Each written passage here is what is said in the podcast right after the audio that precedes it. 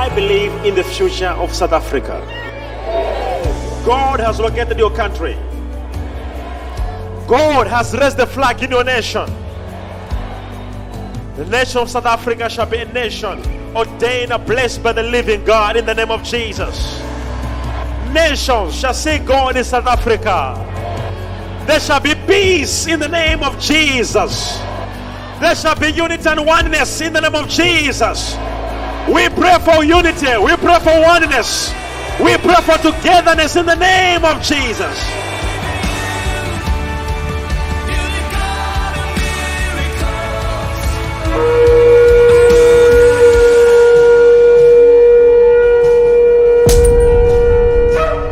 In our world where everyone is looking for answers and our world can spiral out of control, everyone needs a word of edification, a word of encouragement, a voice of authority, a voice of victory.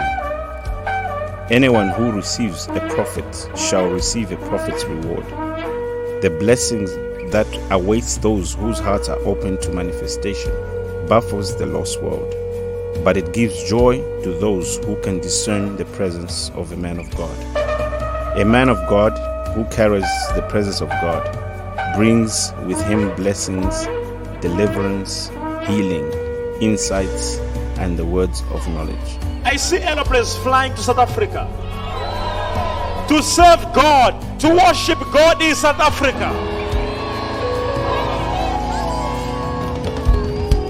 I prophesy the prophetic movement in the nation in the name of Jesus. There shall be revival in the name of Jesus.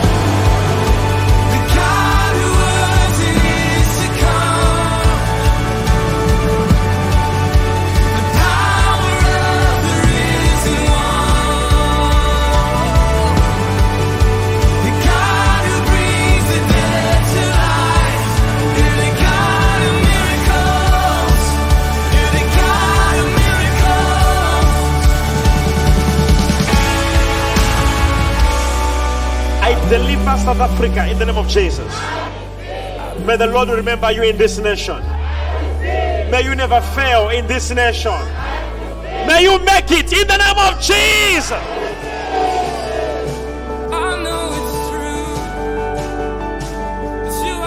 As long as you live in this nation, you shall never struggle again. I deliver you and the nation in the name of Jesus.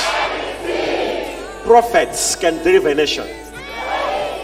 I said prophets can deliver a nation. I deliver the nation in the name of Jesus. I remove financial constraints. In Jesus' name. You are blessed in the name of Jesus.